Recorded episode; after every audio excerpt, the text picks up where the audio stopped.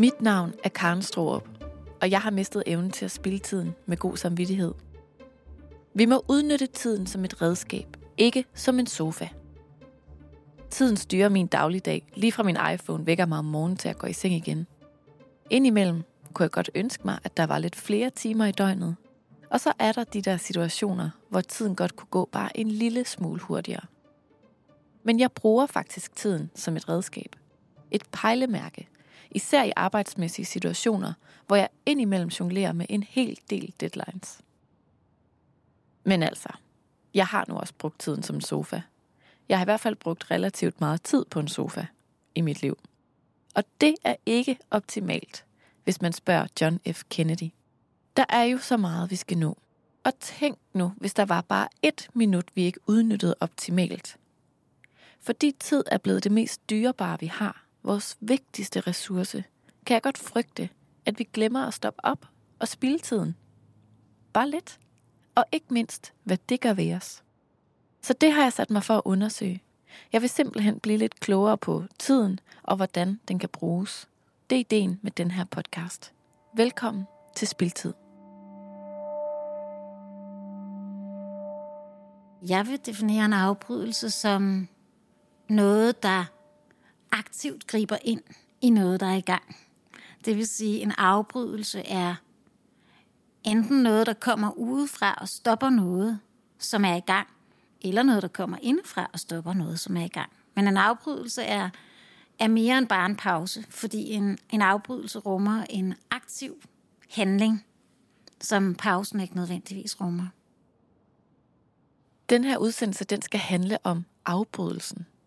Det du hørte her var filosof Malene Trok Hemplers definition. Selvom du teknisk set kan afbryde dit arbejde ved at holde en pause, eller du kan afbryde den store bagedyst ved at slukke for dit fjernsyn, så er det ikke den bevidste afbrydelse, hun snakker om. Men afbrydelsen, der kommer som et lyn fra en klar himmel, og derfor også forstyrrer os i det, vi lige havde gang i. For eksempel, hvis det er din kæreste, der slukker for den store bagdyst. Ja, eller i det hele taget henvender sig til dig midt i mesterværket. Og det er virkelig forstyrrende.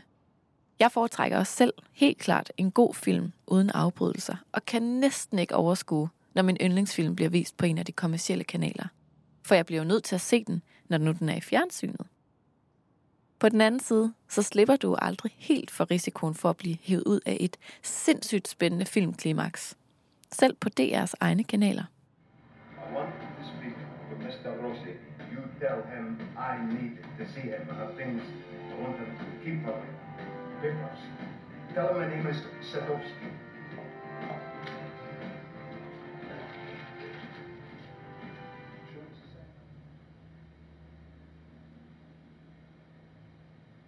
Ja, vi må lige afbryde et øjeblik, fordi vi mangler tekster, og dem prøver vi nu at få på. Den mest irriterende afbrydelse må dog være, når folk har sparet DJ'en væk til festen, og derfor overladt musikken til gæsterne. Det er bare aldrig en god idé.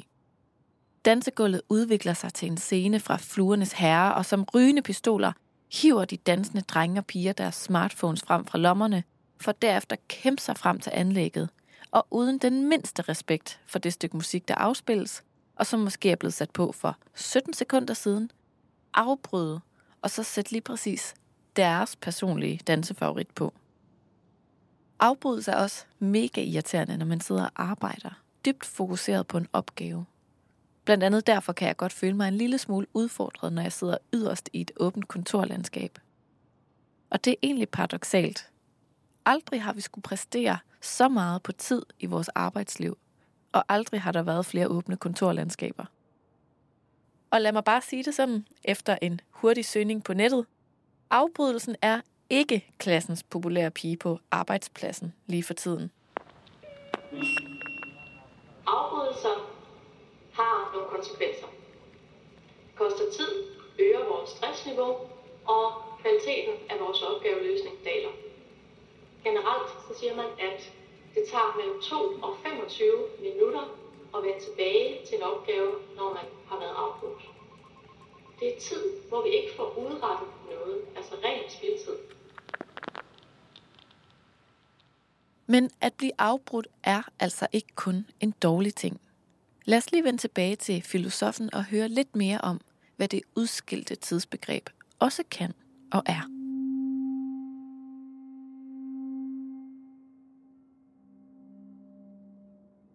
Jeg har faktisk sådan et, øh, et citat fra Kirkegaard, men jeg ved ikke, om det er lidt for langt. Det tror jeg men, øh, jeg kan, som øh, handler om afbrydelsen, og det er, han skriver det, det er hans pseudonym, han skriver under pseudonym, det er hans pseudonym Johannes Klimakus, som er tænker. Og øh, han skriver sådan øh, filosofisk om alle mulige forhold ved livet. Og der skriver han om forholdet mellem den objektive tænkning og så den subjektive tænkning. Og øh, der skriver han følgende. Han skriver, Når individet ikke stanser refleksionen, så bliver han uendelig gjort i refleksion. Så indtræder der ingen afgørelse. Ved således at løbe vild i refleksion, bliver individet egentlig objektivt. Det taber mere og mere subjektivitetens afgørelse og tilbagevenden i sig selv. Og dog vil man antage, at refleksionen objektivt kan stanse sig selv, medens det er omvendt. Objektivt er den ikke til at stanse, og når den stanser subjektivt, stanser den ikke sig selv, men det er subjektet, der stanser den. Og hvad betyder det? Det betyder, at vi har en forestilling om, at vi via rationalitet og viden kan nå frem til, hvilke beslutninger, som er de rigtige. Men han siger faktisk, at den her logiske vej, den her rationelle vej, som ikke rummer lidenskaben, passionen, alt det, der gør os til mennesker, den rummer ikke nogen afgørelse. Den kan blive ved og ved og ved. Vi kan blive ved med at hælde nye argumenter på i en uendelighed. Det, der stopper den proces, det, der stopper argumentationen, det er beslutningen, og den kommer fra subjektet, at man vil noget. Og det er på en eller anden måde, synes jeg, øh, et, et rigtig godt billede på, hvad en afbrydelse er. En afbrydelse er noget, der stopper, enten for at holde helt op, eller for at bringe noget et andet sted hen.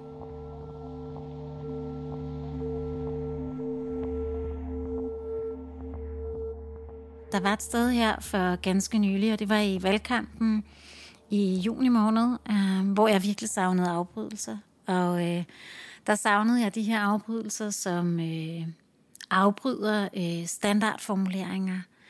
Jeg synes, vi så en øh, valgkamp, hvor øh, da valgkampen blev skudt i gang, så hørte vi en lang række udsagn fra de forskellige politiske parter. Og så havde jeg en forventning om, at øh, frem til valget, så ville der ske en udvikling. Vi ville komme, komme dybere ned i de her udsagn. Vi ville komme bagom dem. Vi ville finde ud af, hvordan de egentlig forholdt sig i forhold til realiserbarhed, i forhold til udtalte idealer, i, i alle mulige forskellige sammenhænge.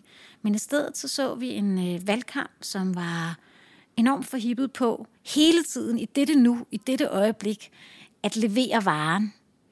Men egentlig forblev en uendelig lang gentagelse af sig selv, og der var ikke nogen udvikling. Og jeg havde en følelse af, at da vi gik ned og stemte, så vidste vi ikke mere, end da valget blev udskrevet. Der savnede jeg, at vi ikke bare vedblev i den samme rille. Altså, når man i gamle dage havde en gramofonplade, og den var gået i hak, så gik man hen og løftede pick og flyttede den, og så kunne musikken spille igen. Og her der følte jeg virkelig, at vi stod med en, øh, en gramofon, der var gået i hak, og vi hørte de samme udsagn, det skal kunne betale sig at arbejde, eller vi skal være strammere over for udlænding, etc. etc. Men vi kom aldrig videre. Vi kom aldrig ned bag om de her udsagn. Og det mener jeg er helt fundamentalt i et demokrati, at vi kommer bag om den slags udsagn. Og det kræver afbrydelser. Det kræver, at vi har journalister, der afbryder og siger, godt, der har vi været, det har vi hørt. Nu træder vi et skridt videre. Det kræver en autoritet, der siger, nu skal vi herhen. Det er jo en god afbrydelse, når man kan sige, det her det er snak. Nu skal vi stoppe. Nu skal vi et andet sted hen. Så afbrydelsen kan have en, øh, en, øh, en uddybende virkning, som kan være helt afgørende.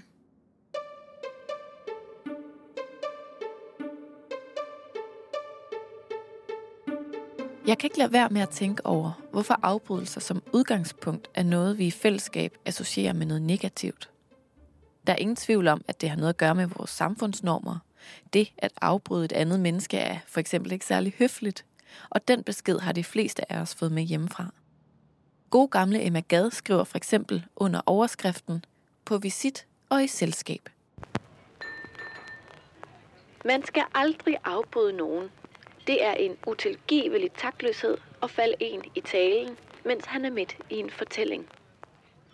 Der er altså tale om en dyd, der kan være virkelig svær at overholde for ivrige og snaksalige typer som mig selv. Jeg afbryder alt for tit andre mennesker.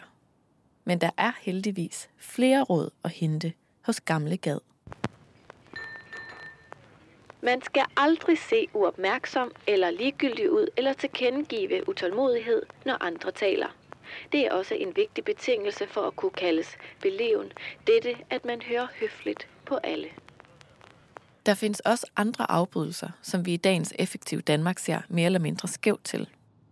Politikerne foretrækker eksempelvis, at du ikke afbryder din uddannelse. Du bliver faktisk straffet, hvis du gør det. Du må heller ikke afbryde din slankekur, for så er du jo ikke en fighter, der har taget kontrol over dit overvægtige liv. Det er heller ikke velset at afbryde forbindelsen til et nært familiemedlem. Og så er der dem, der mener, at man ikke skal afbryde en graviditet. Sidstnævnte får mig til at tænke på det, man måske kunne kalde livets uundgåelige afbrydelse.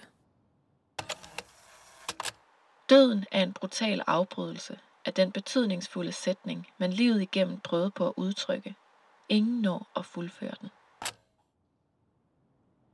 Døden er på en eller anden måde den ultimative afbrydelse, og jeg synes Tove Ditlevsens beskrivelse er så fin.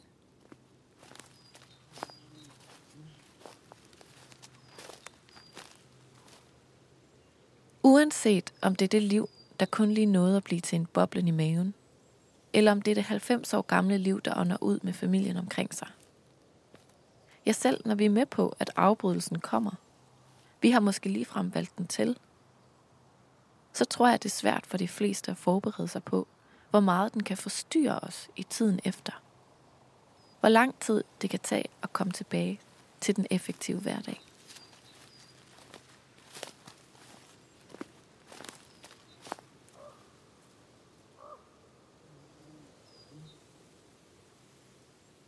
Jeg har selv været i den overgang, og det tog mig meget længere tid at komme mig over min mormors død, end jeg havde regnet med. Døden var indtil da kun noget, jeg havde læst om, set på film og hørt om igennem venner. Nu havde jeg set døden fra første parket afbryde min mormors liv. Vores relation. Stanse hendes åndedræt og den samtale, vi var midt i. Og jeg havde så svært ved at acceptere livets præmis. Ikke mindst fordi jeg dengang slet ikke tog mig tid til at tænke alle de store tanker til ende. Vi skal alle sammen dø. Memento mori, Karen.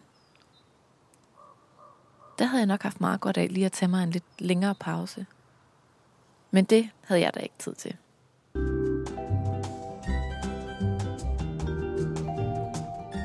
Tilbage til den gode afbrydelse.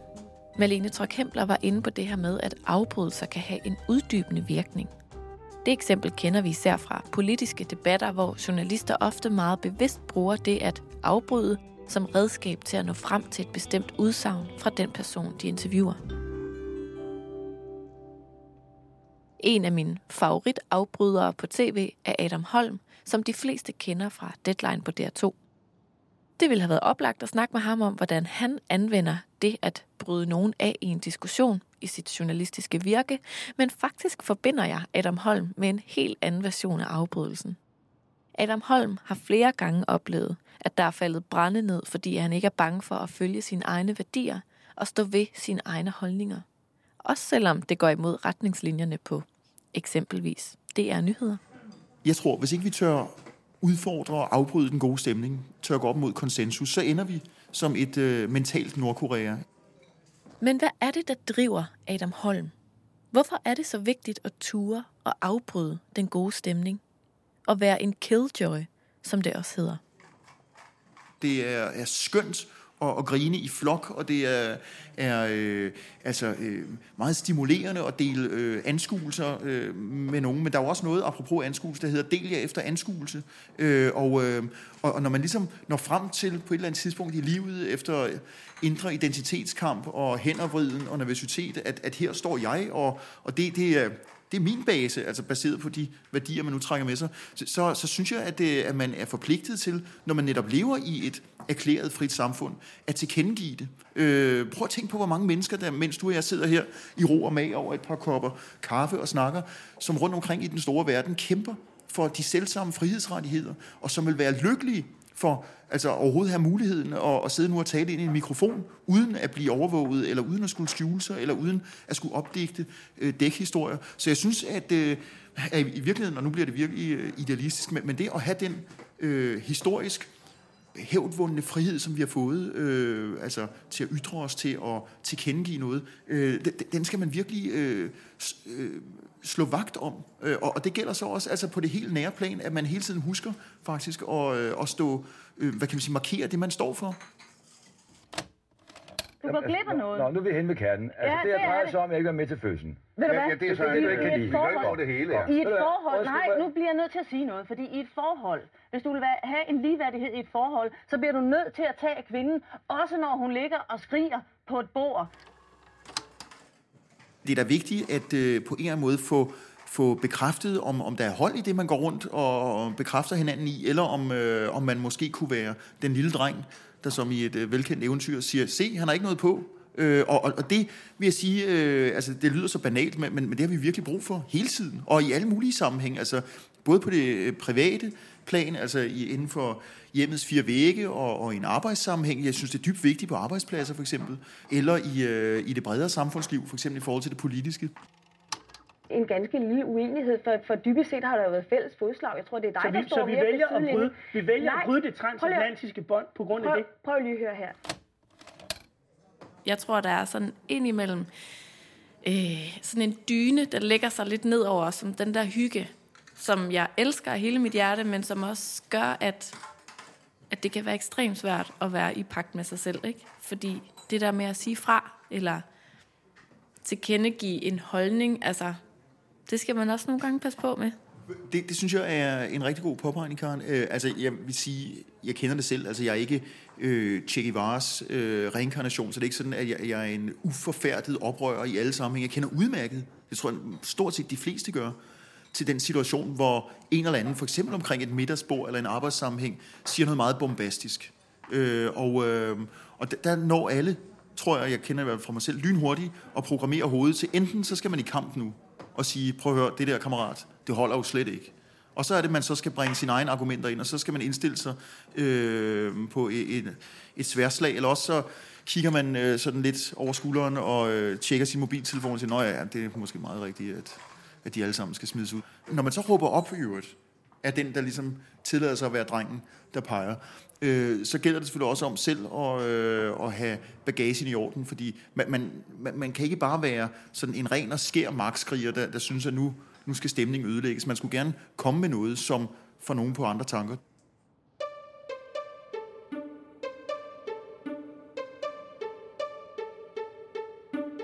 En afbrydelse kan altså også være at sige fra. Tidligere var jeg inde på alle de her forbudte afbrydelser. Men i virkeligheden er det at afbryde også en ret og en mulighed, vi hver især har for at afslutte noget, der ikke længere giver mening for os. Et forhold uden kærlighed. Et job med en tyranniserende chef.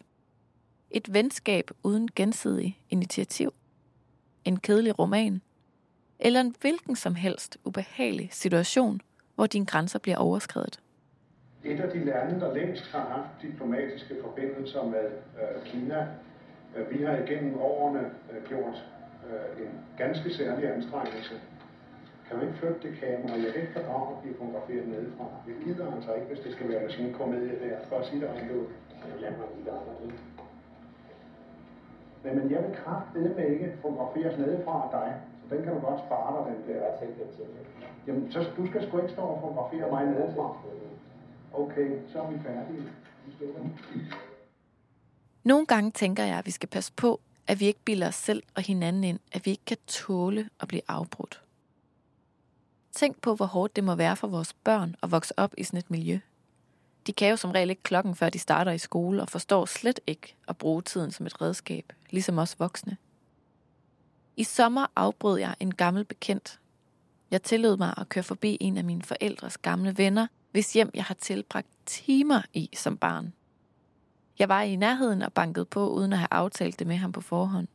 Og vi endte med at drikke kaffe i over en time og snakke os tilbage til lune Sankt Hans aftener med bål, grillpølser og fodboldkamp i haven.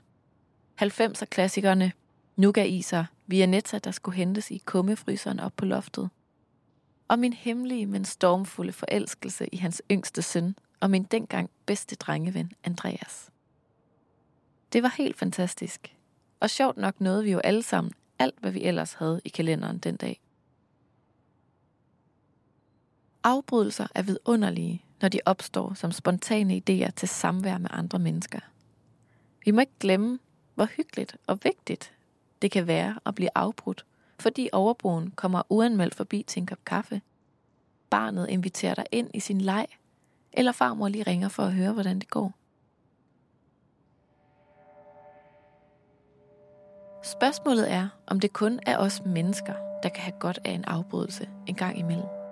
Lad os lige zoome helt ud og se begrebet i det helt store perspektiv i selskab med astrofysiker Anja Setti Andersen. Som astrofysiker, så er det egentlig afbrydelserne, som vi finder mest spændende. Altså det er altså der, hvor tingene går fra at være én ting til noget andet. Det, det er der, det bliver spændende. Det er der, al den sjove fysik ligger, og det er der, hvor alle udfordringerne ligger, og det er der, hvor forståelsesudfordringen øh, ligger. Det, der er spændende, det er også at ske, se, hvad er det så, der sker, når tingene bliver til noget andet. Altså, hvad, hvad er det, der sker, når sådan en supernova eksploderer? Fordi samtidig med, at man kan sige, at selve kraften ved eksplosionen kan være destruktiv, så kan den også sætte gang i nogle processer, der kan være meget konstruktive for, at nogle andre ting øh, øh, bliver dannet. En ting, som supernovaerne gør, som er vigtig for vores eksistens, det er jo, det er, den, der, det er supernovaen, der laver alle de grundstoffer, som vi er opbygget af. Så alle grundstofferne i det periodiske system stammer fra supernova, og hvis stjernen ikke var eksploderet, så de der grundstoffer var kommet ud i rummet mellem stjernerne, så havde vi slet ikke været her. Og samtidig kan man sige, at øh, hvis der skete en supernova-eksplosion meget, meget tæt på jorden, så ville det ikke være så godt, fordi at, at kraften fra sådan en eksplosion kunne, kunne egentlig risikere at gå hen og påvirke jordens atmosfære så meget, så, så, så det vil blive en meget kedelig afbrydelse for os som organisme.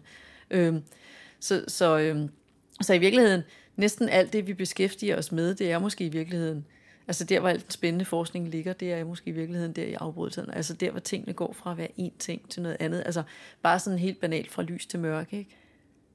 At hvis der er for meget lys, så kan man jo slet ikke se lyset. Man kan kun se det der i overgangen til mørke. Og hvis der er for meget mørke, kan man heller ikke rigtig få øje på det. Det bliver først spændende der, hvor det ligesom støder op imod. Altså hvor der er en afbrydelse af mørket, kan man sige, ved lyset. Øh, der, hvor tingene ligesom mødes og står i kontrast til hinanden.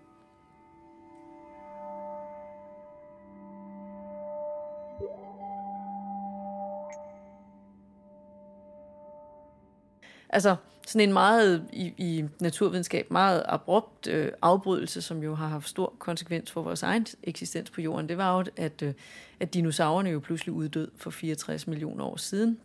Måske som følge af et meteornedslag, eller klimaforandringer, eller en kombination af begge. Uden den afbrydelse i dinosaurernes øh, eksistens på jorden, så havde vi jo ikke været her. Altså fordi dinosaurerne, de gik jo rigtig godt. De havde jo øh, øh, levet på jorden i øh, millioner af år og været en kæmpe stor succes.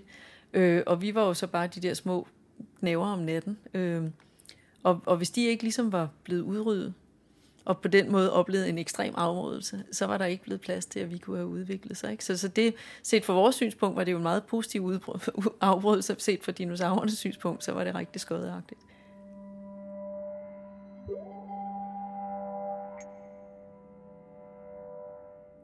Altså, jeg, jeg tror, at vi kan lære, at afbrydelser ikke altid er noget skidt. Altså, at, øh, at afbrydelser... Øhm, og måske i virkeligheden også, at alting jo kan fortolkes lidt fra øjnene, der ser. Altså for eksempel afbrydelsen med, at dinosaurerne blev udryddet. Og man kan jo også, altså hvis man kigger på, på vulkanudbrud, så er det jo rigtig skidt for de mennesker, der bliver berørt af den lava, og dem, der er tæt på. Men samtidig så bor menneskerne jo også i nærheden af vulkaner, fordi det er det, der giver frugtbar jord, og det er det, der giver, der giver liv. Øh, og det er også vulkanerne, som frigiver gasser, som beriger jordens øh, atmosfære, sådan så at det kompenserer for den del af jordens atmosfære, der bliver blæst væk af solvinden, som gør, at vi faktisk stadigvæk 4,5 milliarder år efter jorden blev dannet, har en atmosfære. Så, så man kan sige, at den afbrydelse i et vulkan, at det er både noget livsgivende og samtidig noget livsdestruerende, kan det, kan det blive. Ikke? Så, så, øh, så afbrydelser på den måde, tror jeg måske egentlig altid både har, har det, man kan vel næsten sige det gode og det onde, men de, de kan både være, være en god ting og, og, en, og en dårlig ting, og, og det tror jeg egentlig godt, vi kan bruge til noget, at måske ikke altid lade os irritere så meget over at blive afbrudt, hvis det ikke kan være anderledes, men prøve at se det gode i de afbrydelser, som der er i løbet af, af ens, øh, ens liv og, og ens hverdag.